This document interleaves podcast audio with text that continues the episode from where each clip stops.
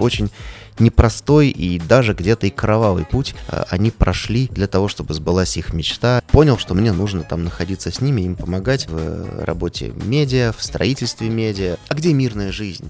Ради кого это все? Нам нужно э, десятки и сотни таких же заряженных и заряженных, э, зараженных людей, которые будут этими вестниками. В новом выпуске подкаста «Подкат» российский журналист Александр Малькевич рассказал, что происходит сегодня в новых регионах, как выглядят герои и что может сделать каждый из нас для становления мира.